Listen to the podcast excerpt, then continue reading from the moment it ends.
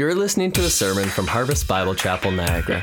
We believe in unapologetic preaching, unashamed adoration of Jesus, unceasing prayer, and unafraid witness. Thank you for listening.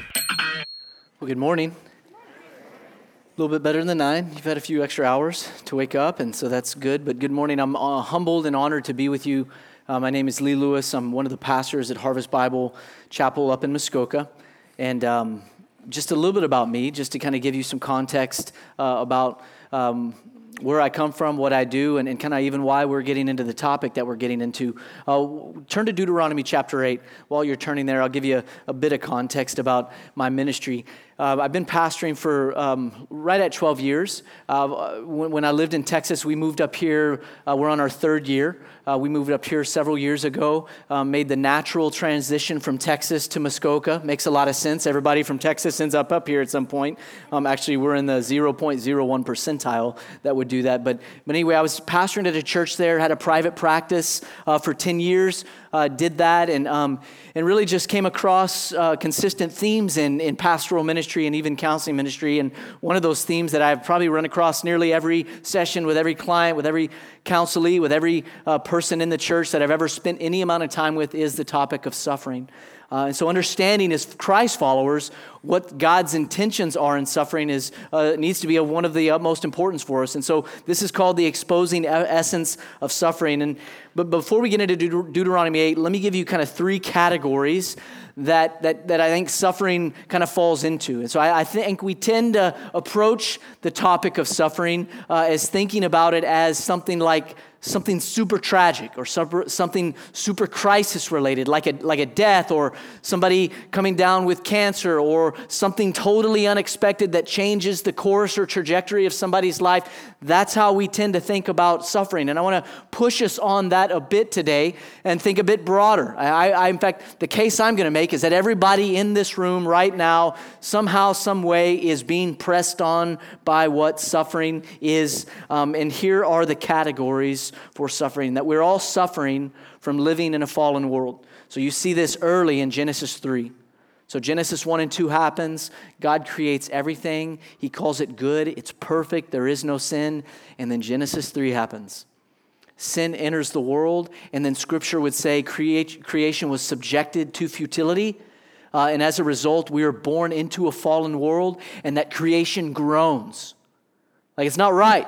Like there's something broken about creation. I've done way too many funerals for infants and seen baby caskets. That's messed up. Something's not right about that picture. Creation groans, right? And then that, that in that futility, that it presses against the soul, every soul in this room. And as a result of a fallen world, Satan and his demons, um, they, they roam, seeking whom they will devour, that the, the pressures of the demonic are very real. That the pressures, uh, the pressures of the satanic are pressuring us. Probably even on the way to church, there were some arguments that were fueled by satanic influence in your flesh. But these things press against the heart suffering. Second category, that we're all suffering as a consequence from our own sin and rebellion. Romans 6 23 talks about this that if we were to go person by person in this room, and you were to share about some foolishness or a season of rebellion in your life, some sinful decisions that you made that even have consequences many years later, we probably all have a story similar to that. And we're suffering as a result of our own rebellion. Third, we're suffering as a result of the sins of others. Romans 5 talks about this that somebody has sinned against us, say some form of abuse, some, some wickedness that, was, that, that we didn't ask for, we didn't do anything to deserve, but their sins against us brought about a sequence of events, a, a, a, a sequence of sufferings that we've had to set under and maybe even still set under as a result of somebody else's sin. And that all of these things press our heart. And all of these things can do incredible damage to the lives of God's people. And then we have Deuteronomy 8. Um, and let me give you a little bit of context before I get into verse 1. If you, if you go early into the Exodus, before God actually starts leading his people out, you see there in Exodus 3, God, um, he begins to hear the cries of his people. And the people are in slavery, they're in Egypt, and it's not pleasant slavery by any means, it's harsh slavery. And they're begging the Lord, please free us, please deliver us. God raises up Moses. Moses is an unlikely character that God would raise up, but he raises up Moses to lead God's people out of Egypt. And to prove that he's going to lead God's people out of Egypt, God gives Moses three signs. You remember them? One is throw your staff down, turns into a snake, pick the snake up, turns back into a wooden staff. Anybody in this room ever seen that? I doubt it. I haven't. Um, I've seen stiff uh, snakes that look like uh, staffs that look like snakes, but I've never seen a piece of wood turn into a snake. He gives them that first supernatural sign. Second one, he turns water into blood. Second, third one, he puts his hand in his cloak, pulls it out. It's leprous. Puts it back in, pulls it out, and it's healthy. It's fleshy again. It's healed. So Moses takes these signs to the elders of God's people. God shows them these signs to basically say, Hey, I've heard your prayers. I'm going to lead you out. So, can you imagine seeing those supernatural signs? They're in such agony, such suffering, such turmoil, and they see these supernatural signs. I'm thinking if I see that, God's heard us. He's doing this deal. This is happening. He is leading us out, and He does. God leads them out of slavery, and there's all kinds of supernatural works. But if you know the wilderness account, you know that God's people grumble over and over and over nearly every step of the way. And I think if we're not careful, we read about the Israelites coming out of the Exodus and we're like, what idiots? Who makes a golden calf while God's making the Ten Commandments up on Mount Sinai? That's crazy. You do. I do. So the, the story of the Exodus is our story. In Deuteronomy 8, verses 1 through 4, God's going to explain to them why he did what he did to lead them into the wilderness. Pick it up in verse 1 the whole commandment that I command you today, that you shall be careful to do, that you may live and multiply, and go in and possess the land that the Lord swore to give your fathers. And you shall remember the whole way that the Lord your God has led you these 40 years in the wilderness, that he might humble you, testing you to know what was in your heart whether you would keep his commandments or not. So that's, that's our first point that suffering exposes our hearts. So what God's saying is, I, I delivered you.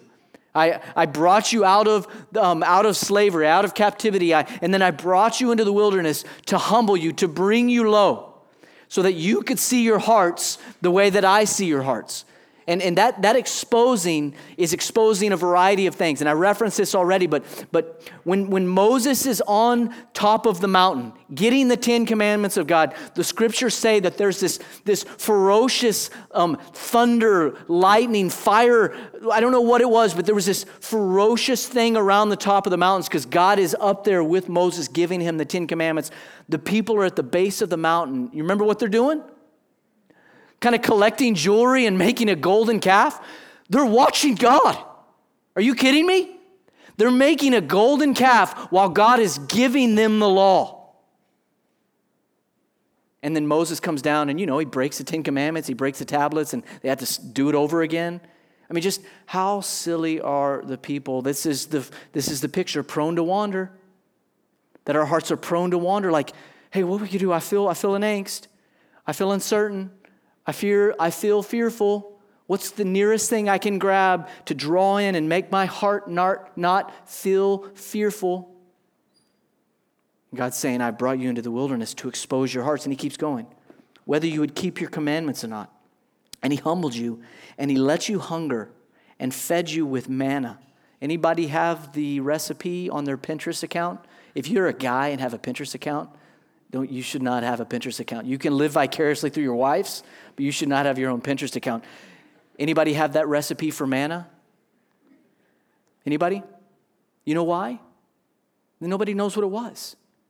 It was supernatural bread that fell from heaven, enough for them each day. Isn't that crazy? Like lunch to go, it's right there. He fed them with quail at one point. They always had what they needed. Keeps going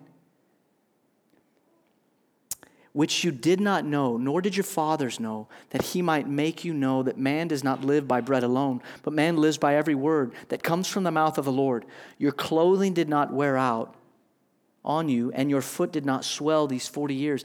Man, I, and I use this example in the first service, but I, I can't even walk in the mall with my wife without my feet just getting all achy. Like for 40 years, their shoes did not wear out, their clothes never tattered. In other words, God's saying, I brought you in the wilderness to expose your hearts so that you could see your hearts the way that I do, and I took care of you the whole way. So let me give you an example to say what God's not doing. So I've got four kids. You saw them up there. So 10, 8, gosh, 10, 8, 6, 4. That's the, the ish range. So the boys are the oldest. And um, they're starting to play more sports and they're getting more active, which is fun because now that they're uh, at a bit of an older age, we can actually play together where it's not me just teaching them. Um, and then by no means am I super athletic, but compared to them, I'm Michael Jordan, right? I mean, I just do everything better than them. I can throw it further, I can run faster, I can, I can juke them quicker. Like I'm at that age where they're young enough and I'm not too old where I can handle them still. If I were to play a pickup basketball game with my boys and just own them, and just to show them how unathletic they are. And those, those days are numbered, I can assure you. Uh, the, the older they get, the more they're going to reveal I'm not that good of an athlete. But if I were to just play basketball and own them, here's what God's not doing He's not taking them into the wilderness just to show them how big He is and how small they are. I'm better than you. I'm big. I'm God. You're not. That's not what He's doing here. What He's doing is he's taking them to the wilderness so that they can see their hearts. And here's what's significant about the hearts. You don't, don't miss this. Genesis 1, God takes dirt and breathes life into the dirt. It's called the soul. So every person in this room is a physical being. Your back hurt a bit more when you got up. And if it's not now, give it 10 years. Your body is wasting away. But you know there's eternality inside of you. It's called the soul. And that soul is what God is saving. That soul is what's going to live on in eternity, either in heaven, redeemed by Christ with Him, or in damnation because that heart did not submit to the Lordship of Jesus Christ. He took their hearts, which is the epicenter of who they are, where all of their worship comes from, and He exposed it in the wilderness. Why? To draw their worship back to Him. That is incredibly loving. He's not punishing them, He's not punking them out. He's not showing them how insignificant they are. He's drawing what matters most in them to Him and Him alone. It's beautiful. It's, it's unbelievably loving, and it was unbelievably agonizing. 40 years in the wilderness? Can you imagine? Wandering aimlessly in the desert? That does not sound like a vacation. It sounds like Muskoka in the winter. Nobody comes up to Muskoka in the winter. They come in the summer, though. It's a barren place that He draws them to reveal their hearts. So suffering exposes our hearts. And when our hearts are exposed, it needs refinement. Go to 1 Peter chapter 1. 1 Peter chapter 1. What God exposes, He refines.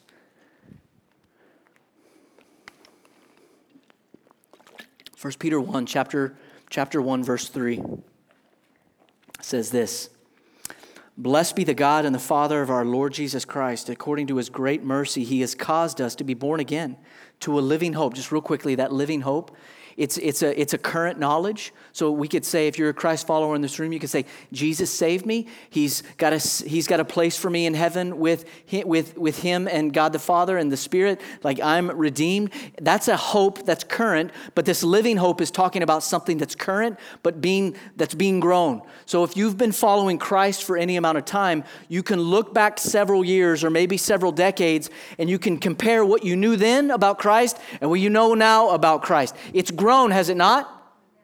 That's the living hope. He implants this eternal hope in you and then he grows it to the point where he's going to take us home one day and in glory, it's glorification, new bodies will fully understand and know. Long for that day. Jesus, come today. Crack the sky open. It'd be awesome. But until that day, he's growing that hope. That's this living hope that he's talking about right here. He has caused us to be born again to a living hope through the resurrection of Jesus Christ from the dead. So, you know where that living hope comes from? Not from eating spinach, not from going to church every Sunday, although that's good, not from memorizing your Bible, not from being morally good. You know who it comes through? Jesus Christ. If your heart's not submitted to Jesus Christ, there is no living hope. There's fleeting hopes this side of heaven that burn up one day, but they're actually not hope. They're just distractions. This living hope through the resurrection of Jesus Christ from the dead to an inheritance that is imperishable, undefiled, and unfading, kept in heaven for you, who by God's power are being guarded through faith for a salvation ready to be revealed in the last time. I wish he would just stop there because that sounds sweet. Does that not just sound glorious? The inheritance? So think of whatever inheritance you have or whatever, whatever, anything that could be passed down to you that would be on this side of heaven, on earth, just something that would kind of get you giddy, like a big house, maybe it's a boat. I don't know what that would be. Something that would bring you a sense of, ah, we've got some good stuff around us to kind of take care of us and see us through. He's talking about something that no moth, no rust, that cannot be defiled, it can't be stolen. What's secured for you in glory through Christ is untouchable. It's a bank vault that cannot be cracked. It's for you through Christ. I love the thought of that. Just give me some of that all day. You know how you get there? Let's read. Verse 6. In this, future hope, living hope, in this living hope, you rejoice. Though now, for a little while, if necessary, you have been grieved by various trials. Various trials, there's some debate uh, amongst what these trials are that these people are enduring. Um, most commentators believe that Peter's keeping it vague on purpose because he's not wanting any one person's trial or suffering to have a leg up on other people's. That suffering is suffering is suffering. Trials are trials are trials. That, that your trial's not worse than mine, my trial's not worse than yours, your suffering's not a bit different than mine or, or, or worse off, or you're going to get more of Jesus because your suffering is higher on a pecking order. He's keeping it vague to say, here's what God does through trials, through sufferings. In this you rejoice, though now for a little while, if necessary, you have been grieved by various trials, so that the tested genuineness of your faith, more precious than gold that, that perishes, though it is tested by fire, may be found to the result of praise and glory and honor at the revelation of Jesus Christ. This is a, there's so much going on in this verse. And I don't have time to cover it all. I just want to cover um, uh, what, what, seems to be a collision. That um, uh, there's Malachi 3 and Romans 8:28. They're kind of colliding. And if you've been in church any amount of time, you've probably heard both of these. Matthew, um, Romans 8:28. Um, God works all things for the good. You know what those all things are? The three forms of suffering we talked about suffering from the result of living in a fallen world, suffering from the effects of your own rebellion, suffering from the effects of sin of others. God's hands aren't tied on any one of them. Isn't that amazing? Like so and so did. So, one of the worst things that I counsel over the years is abuse. Kids that were abused growing up, do you know the damage and the wounds that causes for later in life that they get to deal with? And yet, I've seen with all the horrific things that have happened to them in that abuse, God steps in and saves them through Christ and delivers them from all of those wounds. Only a God as sovereign of ours could do that. That they're not determined by what, what happened to them, they're determined by Christ. Your own rebellion. Like if you went back several decades, several, well, really generations now, the Lewises before me, if you went back to certain parts of Oklahoma, if those people are still alive, they're not. And you talked about the Lewises who weren't redeemed before my grandfather. Wicked, wicked men. wicked men. And yet I'm not determined by that. I'm determined by Christ. People smoke, get lung cancer. People who don't smoke get lung cancer. How's that happen? that creation's been subjected to futility, that creation groans, and God is sovereign over all of it. That's one collision here. Here's the other, Malachi 3. And I, I love Malachi. I love the story of the refiner's fire. Go back and look it up um, sometime this week. But the picture of the refiner is um, he's refining silver. The refiner is the, the metallist. He, he takes it, he puts it, he heats it, he puts it in the furnace and it heats and it heats, and they continue to add um, air to the furnace so that it continues to get hotter. And the hotter it gets, it burns away those impurities. And the refiner, the metallist, knows that when it's purified, all of the haze, the impurities in the metal that's liquefied at that point, rise to the surface and flash off. They burn, they flame off. And when he sees the shimmer, he knows that it's been refined. Here's, the, here's what's interesting. In my reading about silver, uh, the, the, refining of silver, um, if you keep heating it beyond the point of refinery, you actually ruin the metal. So if God went off to get some coffee, he didn't drink coffee, I don't think, but if he went off to get a cup of water and it gets too hot, oh, it's ruined. And he, the picture in Malachi 3, it's really a messianic picture. It's a, it's a call to the gospel to come that Christ doesn't step away from the heat, it's on purpose. So, you want that future glory? You want that living hope? You want that inheritance? You know how it comes? Through suffering. That the pains of this life aren't, God's not off in the distance, missing it. God's not getting some coffee and, oh gosh, I didn't see what happened to you, Lee. Whew, hopefully I can salvage this. Sorry about the scars. It's not, it's not what's going on. That these trials are on purpose, that God uses them to refine us. Um, the Puritans described this as working together.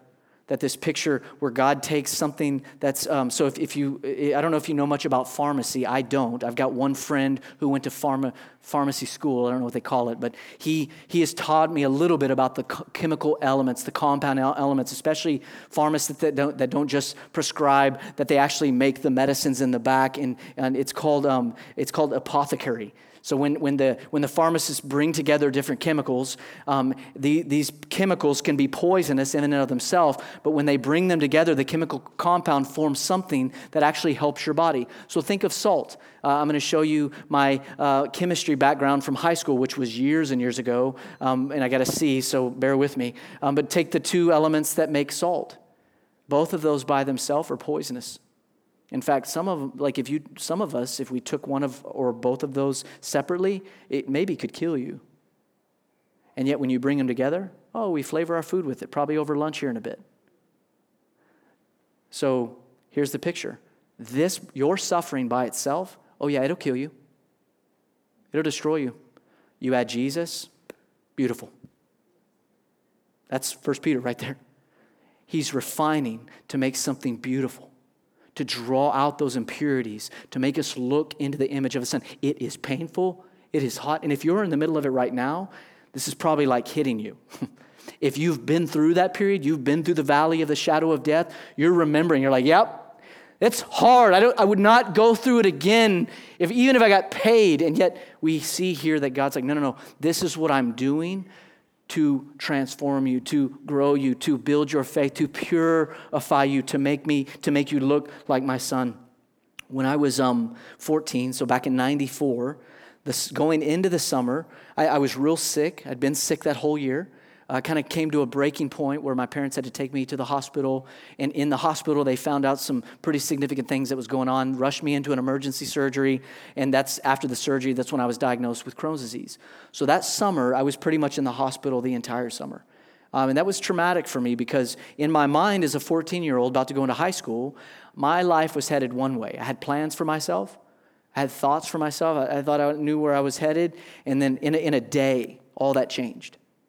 Um, and, I, and, I, remember I, that summer I'd lay in that hospital bed knowing that a lot of my buddies were across the road at a, a college at a baseball camp. I was supposed to be there with them. Couldn't go. And, and I mean, I, I can't go into all the details, but, but just realizing that, oh my gosh, my life has changed forever. and, and as a 14 year old, trying to wrestle with that as good as a 14 year old can. And I was a Christ follower at that point. I'd come to faith at eight. But me and God that summer, man, it was. It, You've heard the hymn, It is well with my soul. It was not well with my soul. That summer,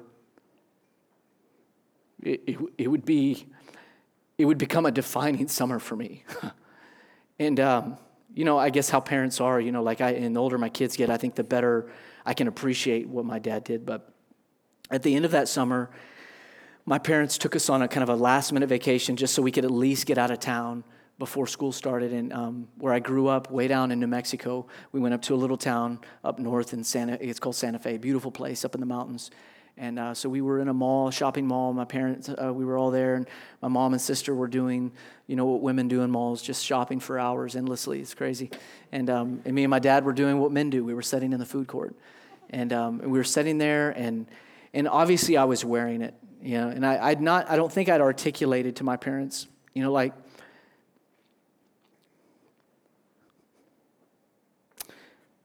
what was going on in my heart.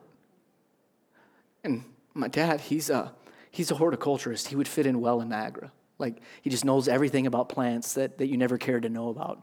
And um, so he would always use, the older I got, he would use these plant analogies to draw out some spiritual truth. We're sitting in this food court, and there was, it was a three story mall, and there were um, four really big, uh, they went all the way to the skylights, um, uh, eucalyptus trees. And I didn't know that. My dad felt free to inform me of that uh, I'm assuming, with the Latin name too. He started to tell me about eucalyptus trees. But before he told me what kind of trees they were, he asked me, You know what kind of trees? And I said, No, I don't know. He said, Well, what do you think would happen to these trees if we went and planted them outside? Which is, sounds like a simple question, but it's knowing my dad, it's a loaded question. Um, he could tell by the way those trees had grown that those trees had grown up in that sheltered environment. Because I asked him this later. They didn't grow up outdoors and then were brought indoors. they they were from seed, probably grown in that sheltered environment, some greenhouse somewhere, and then brought into this cultured environment with air conditioning.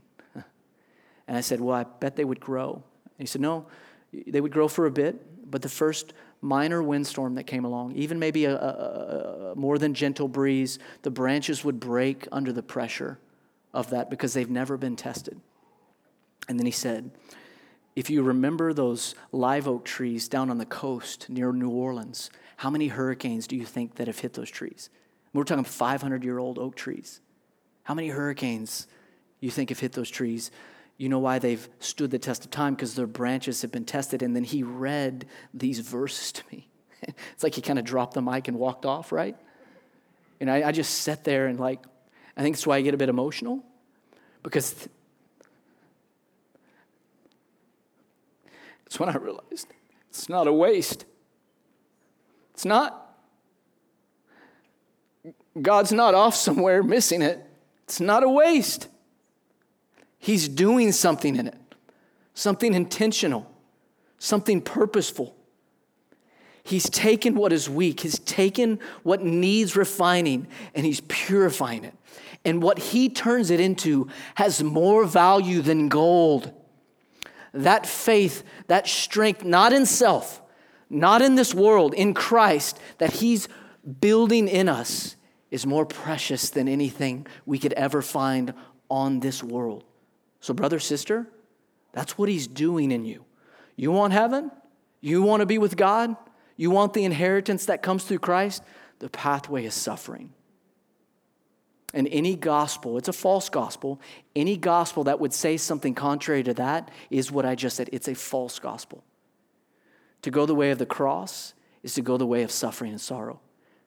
And that suffering by no means is God's punishment or wrath. Second thing, suffering reveals where our treasure is. Go to Luke, the book of Luke, Luke chapter 12.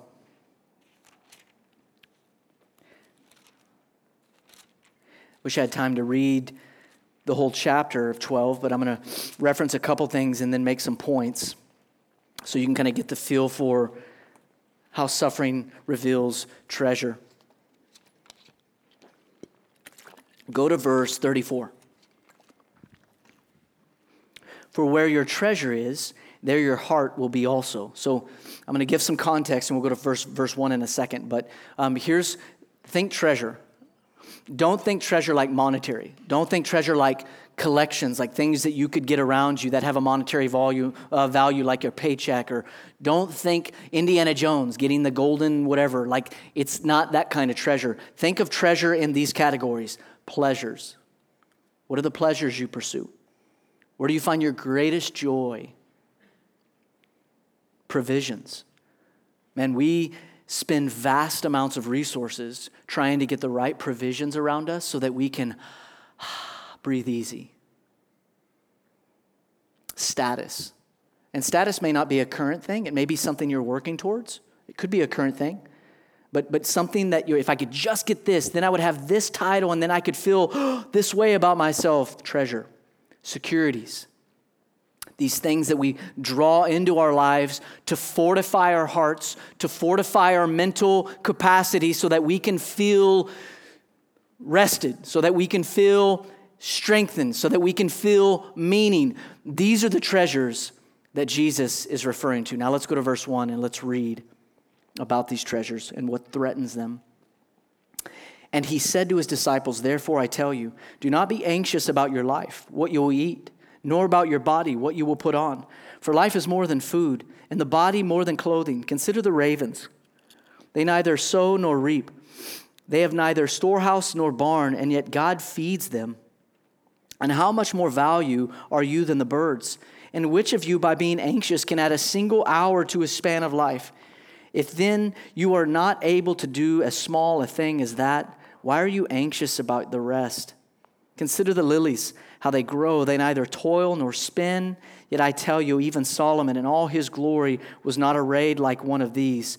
But if God so clothes the grass, which is alive in the field today, and tomorrow is thrown into the oven, how much more will he clothe you?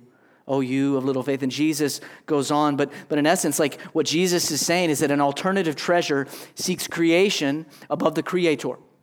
So we'll find an earthly treasure to draw in to feel um, provided for, to feel protected, to feel secure. Like we draw these treasures in, and then if anything threatens them, anxiety abounds. That anxieties are birthed out of misplaced treasure. So I see this all the time in marriage counseling. I'll just give you a simple scenario. Husband needs his wife to feel secure about himself. It goes way back. He's never even articulated, he's unaware of it. Wife needs her husband to feel secure and to have refuge, to feel like she's got meaning and purpose. Well, as long as they're cooperating with each other, you never realize it until he says something or she says something that threatens the very, the very security that they've gained in their hearts towards one another. What that's exposing is a created treasure. I've treasured this horizontal thing, this earthly thing, more than Christ. That's what's exposed in that moment. So here's, here's what, I, what I love about counseling anxiety. Everybody in this room, first of all, you have anxiety. Even if you don't have an anxiety disorder, you have anxieties in your heart. What anxieties reveal are potential treasures that are treasures elevated above Christ. Always. Always. And so this is something that I'm learning more and more as a young father. I can't tell you how many times I've had to go to the Lord when something's going on with one or several of my kids that I can't control, that's out of my power, and have to, like, Lord, I'm, I'm worried about this. I don't know what to do about this, but they're yours. If I don't do that, I will scheme and obsess on how to fix and manage this to a detriment. And you know what he says? Anxiety doesn't even add a single hour to your day, it actually takes your life. I was uh, watching a documentary the other day on some new ways they're trying to deal with cancer. And so they were talking about different foods like gluten and bleached sugar, all these things that we put into our bodies and how those can, those can contribute to different diseases. All true. I'm not here to debunk any of that. But the doctor, who's a secularist, the num- he said the number one cause of these types of hormones that cause these types of cells that cause these types of cancers eventually, you know what he said? Anxiety. You know where anxiety comes from according to Christ? Misplaced treasure. If you treasure Christ, it doesn't mean that you see threats and be like, oh, that's not a threat. Hey, let's go hold hands with my enemy. No, you see it for what it is, but you filter it through Christ. I see trials, I see threats much differently when Jesus Christ is my lens. And if He's my treasure, He's my lens. The lens over my eyes, the lens over my heart. But when I begin to treasure that created thing above the Creator, my heart is now tied and at the mercy of that thing. What happens if something takes it? You ever gone to work one day and they're having a reorg? And everything you've worked for all of a sudden gone like that because, whoa, we've given you a new position. Oh, by the way, we cut your pay. If that's your treasure, what are you going to do? It's a functional Savior that in that revealing of suffering, God's using to expose. No, no, it's me. Not the job, it's me. It's not your wife, it's not your kids, it's not your husband, it's me. It's not this thing that you're pursuing, it's me. It's what Jesus is saying. If our treasure is Christ, our cares are with Him. And it's not that cares aren't real. Hear me saying that. Like, if you're good with Christ, that doesn't mean you have this goofy grin on your face that just kind of goes through everything like nothing's going on when everything's going on. It's not what it means. In Christ, your cares early and often are rolled to Him. Lord, this is a concern. What do I do? What that means is I consult with the Lord regularly. I've got a friend who just wrote a book. You should check it out. It's called Pray About Everything. He, he, the, the argument he makes in that book is if we're early and often to prayer, we're early and often to lay things at the feet of Christ. I would contend there is no better place to be. But what do we do? Here's how I go through life I'll call you if I need you, God. I'll let you know. And I go, go about my day. And then guess what? Life happens. God, where are you? Well, I'm the one who went about it my own way. I'm the one who just was hell bent to go forward and not even consult the Lord until I got stuck in the mud. That's what suffering does. It reveals our treasures, it exposes our hearts, and reveals our propensities to move ahead or pursue outside of God and His strength and His leading. And that's where these treasures kind of boil down into two categories. The first one, it's called idolatry. Anybody heard the term idolatry? Nobody? Come on, give me a hand or something. Yeah, it's all over Scripture. Idolatry, in essence, is creation above the Creator. Write down Romans 1 22 through 25. Go read it today. It talks about the pursuit of God's stuff above Him. And that the propensity of my heart is to go after His stuff above Him. So, St. Augustine calls idolatry, he calls it a disordered love. So, think of it this way so I am, I got to get the order right. I am a son of God because of Christ. I'm a husband. I am a father. I'm a pastor. I'm a son to my parents. I'm a brother. I'm a friend. So you see the see the categories? And in the order, do you see the intentional order? That order that I just listed to you is from Scripture. That first and foremost, we're a child of God. That's my greatest identity according to God's word. And because I'm married and God's got a call on my life as a husband, I'm called to love my wife. And, and not just love her, love her more than any other relationship on earth. Like if I got a bro that I'm like real tight with growing up, hey, bud, love you. Our relationship changes because God wants me to love my wife more than you. Okay? Then my kids, then my job. So let me tell you what my heart does.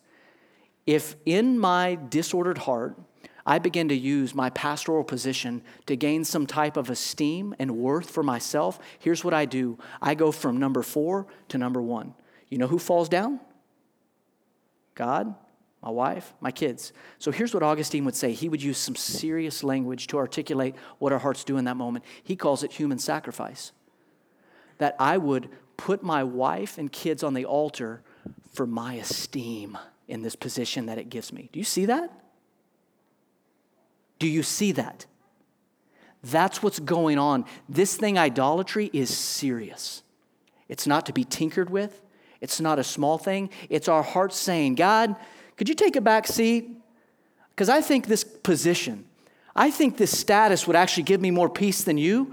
So you just kind of, if you could just cooperate a bit, and I'm going to go to church on Sundays. I'm going to, I'm going to keep reading my Bible here and there, but I just need you to fall down a bit so that this can creep up here because my heart really needs this. Nobody says that, but that's what our hearts are saying, brothers and sisters. Idolatry is an offense before a holy God, and He is a jealous God. Not jealous because He needs anything from us but jealous. Remember Genesis 1 when he breathed into the soul? Those affections, that worship that he breathed in us to terminate on him, he longs for that to terminate on him. So that's like I do as a father when I come home from a long day at work and want my kids to run to me. Nothing wrong with that. I'll walk in the door, and one of my favorite things is when all the kids run and just give me a hug or tackle me. You know, I get a little bit jealous when none of them run because they're off playing. And the older they get, the more likely they are to stay focused on whatever they're doing. Hey, Dad, good to see you, son.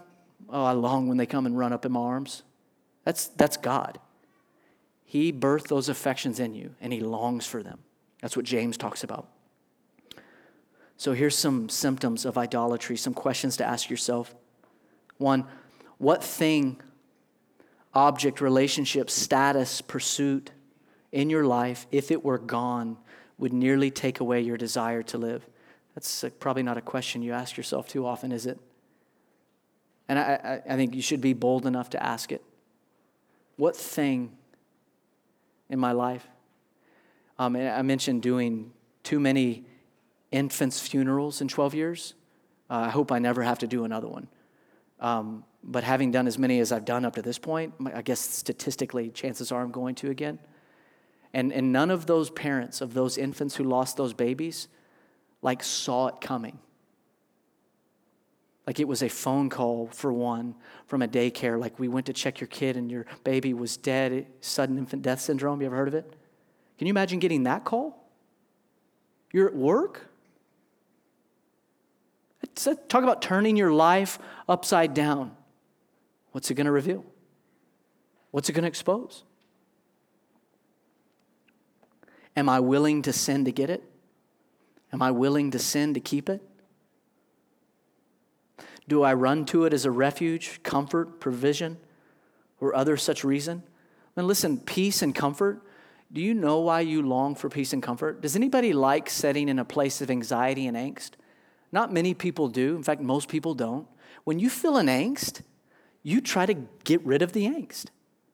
And so a lot of this happens just through technology, like kind of bored, and so we go and occupy ourselves with technology. We don't like the feeling of angst. So we occupy ourselves somewhere, and what happens is, unbeknownst to us, we're seeking refuge and comfort and peace from some created thing.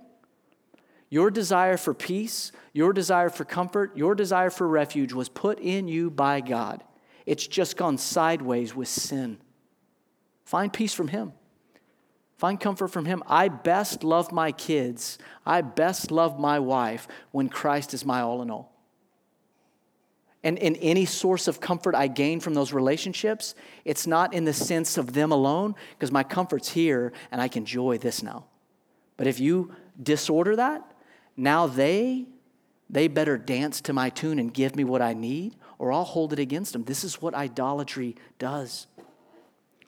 Where is there discontentment or chaos in my life? And, and I don't pretend that you're, you're able to see this. You may need to ask a trusted brother or sister hey, do you see chaos in my life? Like if, if everything you touch burns at some point, I, lo- I love you. It's not okay. If every relationship you touch is on fire, I'm sure that they've contributed. So have you. There's some idolatry there. What do my time and money center around? Jesus teaches about money more than anything else in the Gospels. You want to know where your heart is? Get online and see your banking account and what your money centers around. It's pretty indicting. Second one is pride. Pride is self above God. I think we get two extreme views of pride in Scripture. I think Nebuchadnezzar, um, Daniel 4. You ever heard of old Nebuchadnezzar? Nebi? I call him Nebi. You know anything about Nebuchadnezzar? Nebuchadnezzar was the most powerful man in the world at his time. He was, he was the show. He was the deal. And Daniel 4 talks about Nebuchadnezzar kind of coming out on his balcony and looking over everything that God had given him. And he's kind of like, wow, look how awesome I am. Look what I've done. He claims it for himself, and God strikes him down. He goes, he goes crazy. He's eating grass like a beast in a field. He, he would be the modern day narcissist. Those are the words we kind of use to describe that guy. But let's, let's think about another extreme. Harder to spot. It actually doesn't even look like pride. Let's think of Jonah. Jonah chapter 4. Self pity, self loathing. Woe is me. Self above God. Jonah is so self focused in his plight that he fails to acknowledge and see how God redeemed an entire city, a wicked city. It's pride. Go back to Deuteronomy. I should have told you to keep your finger there, but I want you to see Deuteronomy chapter 8. I'm going to show you what our tendency is. And again, this is God's grace. He's summarizing why He took them into the wilderness. It's a sweet act of revealing the hearts to refine them, and then pick it up in verse 11. Take care lest you forget the Lord your God by not keeping his commandments and his rules and his statutes, which I command you today, lest when you have eaten and are full and have built good houses and live in them, and when your herds and flocks multiply, and your silver and gold is multiplied, and all that you have is multiplied, then your heart be lifted up, and you forget the Lord your God. Skip down to verse 17. Beware, lest you say in your heart, My power and the might of my hand have gotten me this wealth. I think we would say, like, well, I would never say that. I don't know that we would ever say it with our mouths. I think our hearts scream it. So we homeschool. About a year ago, um, you know, our kids do well, and I'm super proud. My wife just crushes it because we did not homeschool back in Texas, and um, she's she's done such a great job. But um, my oldest, Luke, he's uh, he does a really good job. He's he's got a work ethic about him, and so if it doesn't come natural to him, that work ethic will kick in, and he usually can get something down. So with most of the, the different disciplines that we're teaching them in homeschool right now, he does pretty good. He doesn't have to work too hard at it. He just has to put his mind to it. But there's a couple key ones that he just he's grown to really dislike because they're not easy for him. He has to work extra hard for them. And so uh, if mama calls and calls the principal, that's me, which rarely happens, but if it happens, I can nearly guess what it's around. It's, I can nearly always guess it's around this subject or this subject. And one of those days happened about a year ago, and it was in the morning, it was around 10 a.m., and I couldn't get home for lunch to talk to him. And so I just kind of got him on the phone. I said, Hey, Luke, uh, when I get home tonight, we're going to talk about this, and I want you to think. Like, I want you to think about how you've dealt with your mom here, and, and I want you to kind of consider, like, what is, it, what is it you're really fighting for? Because we're going to talk this through. And that was the grace of the Lord that I had the day. Because a lot of times when I get that call, I'm just like, oh man, I'm gonna get him. I'm gonna get him, right? I mean, I'm just thinking I'm gonna put him, I'm gonna put him straight. And I had the day to pray about it. I had the day to think about it and get home that night. And um, the kids were already headed towards bed, so got the kids situated. And then me and Luke and his mom sat down and began a dialogue with Luke. What, what did you think about today? What, and we were talking through what it was. And so as I'm talking with him, he says, You know, I, I'm sorry, Dad. I just, it's just this subjects were hard for me. I don't like it. So why do you why do you like the other subjects? And this is a grace of the Lord. The Lord just giving me insight into a situation I had no business knowing about. Why do you why do you why do, why do you work so hard at those? Why do you not give your mom trouble on those? Like, well, they come easy to me. They come easy to me, so I can kind of, and he said this, I can just kind of push right through them and, and I, I can get through, and, and, it, and it's easy. It's not hard. But when I come to this one, it's really hard, and then the, it just hit me. And it hit me from the Holy Spirit because this is what I do. Like it hit me in a convicting way. He said, When I get to this one, it's hard. And so I get frustrated. And then I push back and I push back. And, and, and that was the crux. That's where he and his mom locked horns. And so I was trying to teach him how to pray. Well, have you asked the Lord, Lord, this one comes hard for me. I need your help. But then I realized in that moment, just because he's good at it doesn't mean he needs the Lord any less. Right? What is it about us that only consults and calls on the Lord when we hit a tough spot. What is it? I'm strong for like 23 hours, and that 24th hour, I'm all of a sudden weak. You know what Scripture says about our condition? Unbelievably weak, unbelievably frail, unbelievably limited, not sovereign. And yet I would call on the Lord only when I realized that. So we had this sweet moment with my son where we're like, I, we need him always. It's a blanket statement. I am weak when I feel strong. I am weak when I feel weak. Lord, we need you. It's not about hitting a broken spot when you're like all of a sudden crying out to the Lord. It's, Lord, I need you. I need you every hour. I need you today. I need you in my low spot. I need you in the suffering. I need you on this mountaintop where I feel like, man, I feel like I'm on top of the world right now. I need you equally across the board. The problem is, brother and sister, we do not live that way. We pick and choose when we will let God be around our lives. It's called self reliance. That is pride. That is an offense to a holy God. And because God longs for those passions in your soul, He will sanctify it out. You know what He uses to draw it out? Suffering. He will use trial to bring you to a place where you have to consult outside. It's His grace to do so. If everything came easy to me in life, would I ever call on the Lord? I don't think that I would. I might here and there. But if I was strong and fortified and healthy all the time, one of the gifts of Crohn's disease, it's weird saying this, one of the gifts of Crohn's disease over the years, I've had such seasons of such sickness, nearly taken my life several times, I wouldn't trade it. Because I have had to beg the Lord.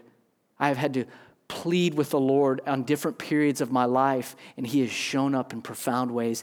If I were healthy, if I had everything I needed, I don't think that I would. I'm way too self centered. I'm way too self enamored.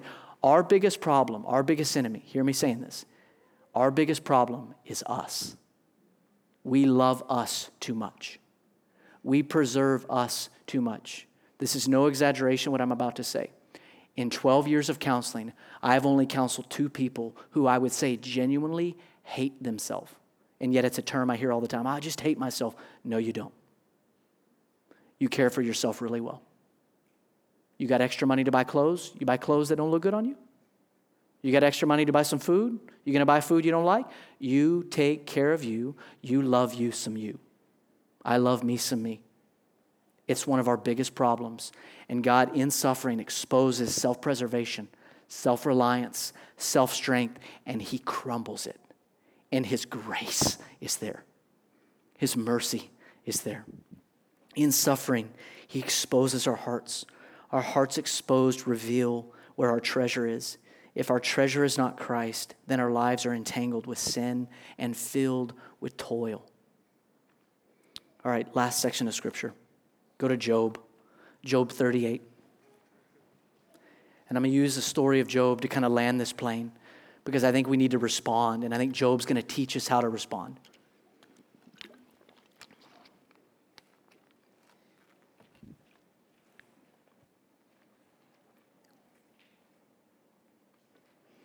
So, give, it, give you a bit of context before we get into 38. So, Job, his character right out of the gate, verse 1, chapter 1 there was a man in the land of Uz whose name was Job, and that man was blameless and upright, one who feared God and turned away from evil.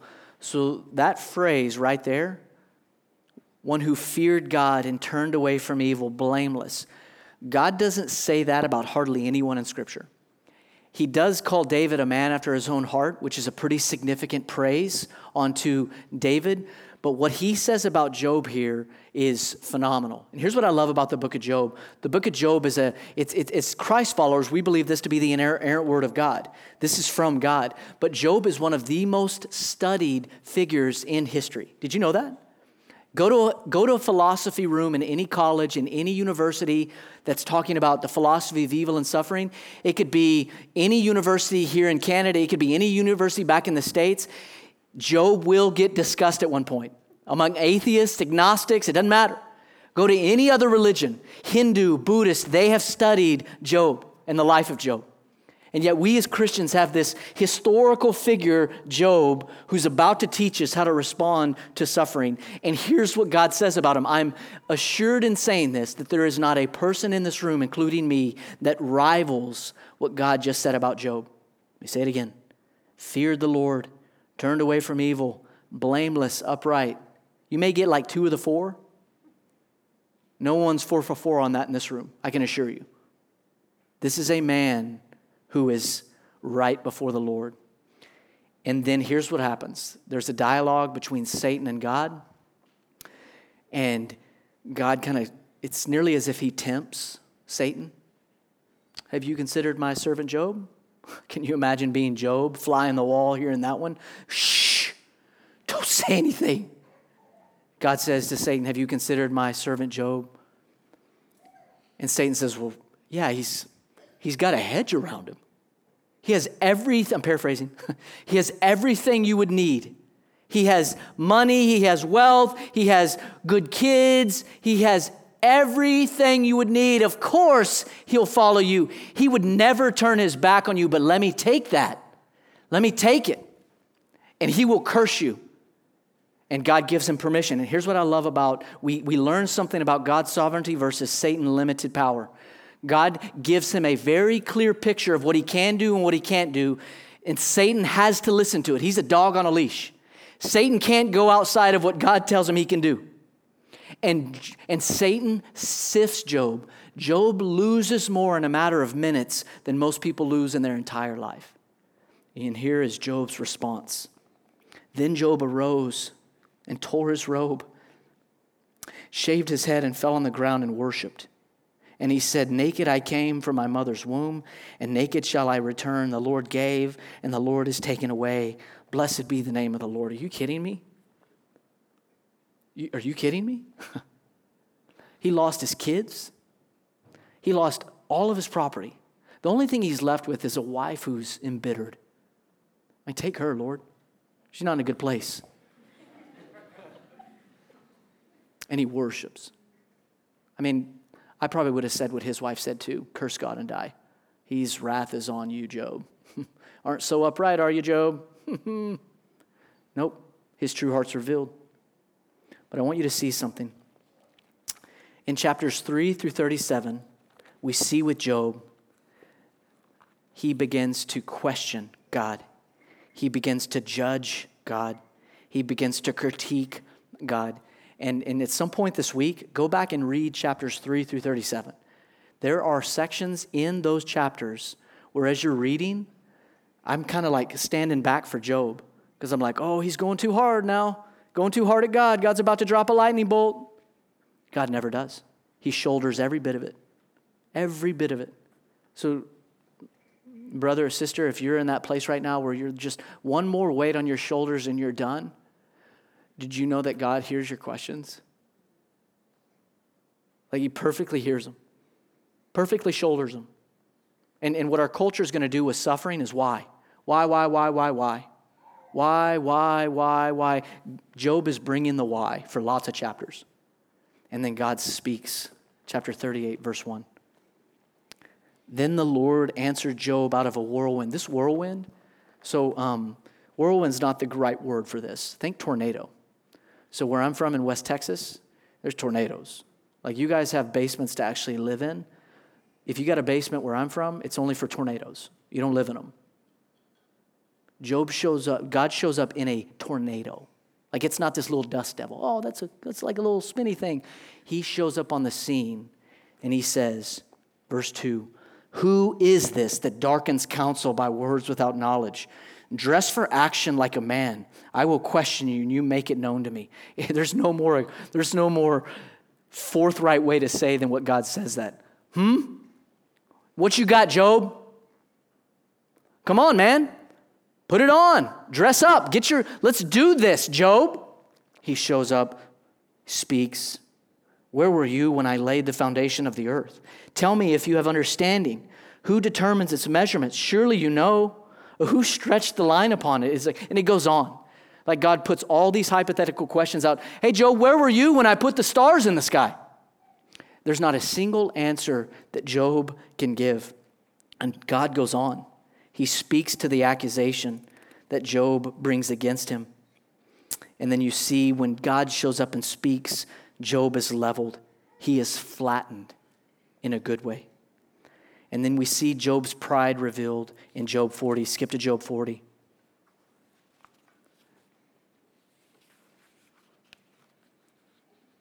Verse 1 And the Lord said to Job, Shall a fault finder contend with the Almighty? He who argues with God, let him answer it. Then Job answered the Lord, said, Behold, I am of small amount. What shall I answer you? I lay my hand on my mouth. I have spoken once, and I will not answer twice, but I will proceed no further. So here's, and I don't have time to get into all of it, but in essence, what's going on here? God shows up in chapter 38 and he speaks, and Job is leveled. He's flattened, and he's like, Oh, I got myself into deep water here. I'm in trouble. And then um, Job begins to realize his fault. He begins to realize his pride. I have questioned God. I have spoken things. This is articulation. I have spoken things I had no business speaking of. You ever kind of been in that? You kind of come in on the back end of a conversation and you think you understand the whole context of the conversation and you speak based off the limited amount you heard and you're totally off base? That's Job here. Job's like, Ooh, I'm embarrassed now. I had no idea. I'm, I'm, I'm a fool. Like he is in the right place. And then um, in Job 40, in Job 42, go to verse 1 in Job 42. Then the Lord answered, then Job answered the Lord and said, I know that you can do all things, and that no purpose of yours can be thwarted. Who is this? See the, see the phrase, who is this that hides counsel without knowledge? Job is confessing specifically something God rebuked him on several chapters earlier. Isn't that amazing? That's repentance. He acknowledges specifically this is Job in a broken place, confessing specifically what God has shown him and he's bringing it before the Lord. Job is giving us, brothers and sisters, Job is giving us, he's modeling for us. When God reveals our treasure, when he reveals our hearts in suffering, Job is modeling what it means to confess specifically and to come under his graces. And here's, here's what the come under his graces is. Who is this that hides counsel without knowledge? Therefore, I have uttered what I did not understand, things too wonderful for me, what I did not know. Hear and I will speak. I will question you, and you make it known to me. And I, I love this part. I had heard of you by hearing, by the hearing of your ear, but now my eyes see you. Here's what Job's saying. Like, this is beautiful. He's confessed specifically what God has shown him. He is as humble and as low as you can go. Listen, he's already a humble man, but there's some pride in him that gets exposed. God confronts him on that pride doesn't answer a single one of his questions from 3 to 37. Can I tell you that summer in 94? I begged the Lord, why? What are you doing? Why are you turning my life upside down? I've never got an answer to any of those questions. But can I tell you, God has heard every one of them? And his answers have been far better than my questions were. Because what Job says here, he's like, I thought I knew you. But now I've seen you. And you, you know what Job's talking about. If you've ever been through a season of suffering and come out, come out on the other end and gotten more of the Lord, you know this. Because you've come out knowing more of the Lord. You've come out different, maybe even with a limp for the rest of your days. You've come out different. Like, I, I thought I knew you, now I've seen you. Like, through suffering, He reveals our hearts, He exposes our treasures, he brings us to a place of conviction to sanctify us, and we get more of Jesus in the end. Are you kidding me? It's not punishment, it's not his wrath. It's not God being God and flexing his muscle. It's God being the Father and redeeming his children. You want to make meaning of your suffering? Tether it to Christ. Because God's purposes in suffering are for your good and his glory. So I want to ask everybody to bow your head and close your eyes. I'm going to give you some things to kind of think through and pray through before we close in song.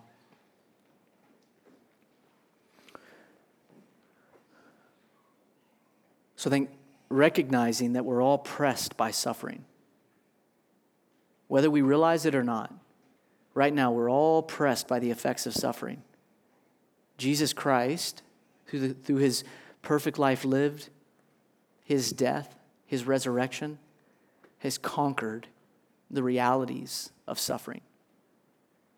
That's not to say we don't get trapped in that place where, in the midst of the sorrow, in the midst of the difficulty, what's God revealing in your heart? Some of you may have to think back. You may have to think back to past hurts, past sufferings, past trials. You ever ask the Lord what He was trying to reveal in your heart? What treasure? What did you treasure? What do you treasure more than Christ? Where do you find your greatest hope and security if it's not Christ? Because you're going to seek it somewhere. God uses suffering to refine those impurities, to draw all of our affections to Christ. Right now, just in your own heart, ask the Lord to teach you how to embrace suffering. Ask Him right now. And for some of you, you're in the middle of it. Like if one more weight falls on your shoulder, you don't know what you're going to do. This is a big prayer. Ask Him to give you the strength to embrace it. Don't avoid it, don't run from it. God does His best work in the furnace. He does his best work in the wilderness. He brings us to a realization that we have need. If he never did, we never would turn to him. Embrace it. And now praise him. Praise God that he exposes our hearts. If he never did, we would never see it. The fact that he does means he loves us because those things he exposes, they separate us from him. He didn't want to be separated from us. If he did, he would never expose them. and we would never even realize it. So praise Him. And if He's given you something specific, a specific treasure, a specific idol, pride, confess it specifically like Job. Low, from a low place. You're God and I am not. Confess it specifically. So, Lord, um, we thank you that you are sovereign. We thank you that you are all knowing. We thank you that you are all powerful and that nothing that goes on in our lives, nothing that's happened to us, nothing that's happening now, nothing that will happen catches you off guard. That for those who are in Christ, you use all those things for your purposes in our lives, to bring yourself glory and for our good, to draw us into greater need and dependence of Christ. There is no greater love to be had. There is no greater comfort to be had. There is no greater peace. There is no greater refuge than in that place. So, Lord, forgive us. Forgive us, Lord, where we make created things a source of comfort or the great comfort, the great peace. Forgive us where we make created things a greater treasure than you, Christ. Thank you for your patience and your love for us. We thank you that anything you do to lead us into suffering is for our good, and that you're incredibly loving and tender. So I pray right now that you would allow us to respond. Uh, allow us to respond honestly in our heart because the tendency is, is to just kind of move forward, especially if we're not in a season of season of quote unquote suffering. Like we just kind of move forward. Yeah, I got it. But Lord, no, we don't want to do that right now. We want to pause, really put our hearts before you. And Jesus, we look to you, Christ. Christ, you lived the perfect life. You died our death and you, you conquered the grave. And if we were left to our circumstances, they would end us. But as that poison is extracted and brought together with your good gospel, you use it to do a beautiful work. So we look to you, Jesus, the hope of the gospel. We thank you for the hope we have, and I pray for everyone in this room, those who are in the sitting in their ashes right now, that you would pour your peace on them, Lord. You pour your mercy on them, Lord. You would strengthen them in the midst of this trial, this suffering. And that the church would come together and love one another and bear burdens with one another carry one another in these seasons as we look to you together, Christ, the author and perfecter of our faith. We ask all these things in your name. Amen.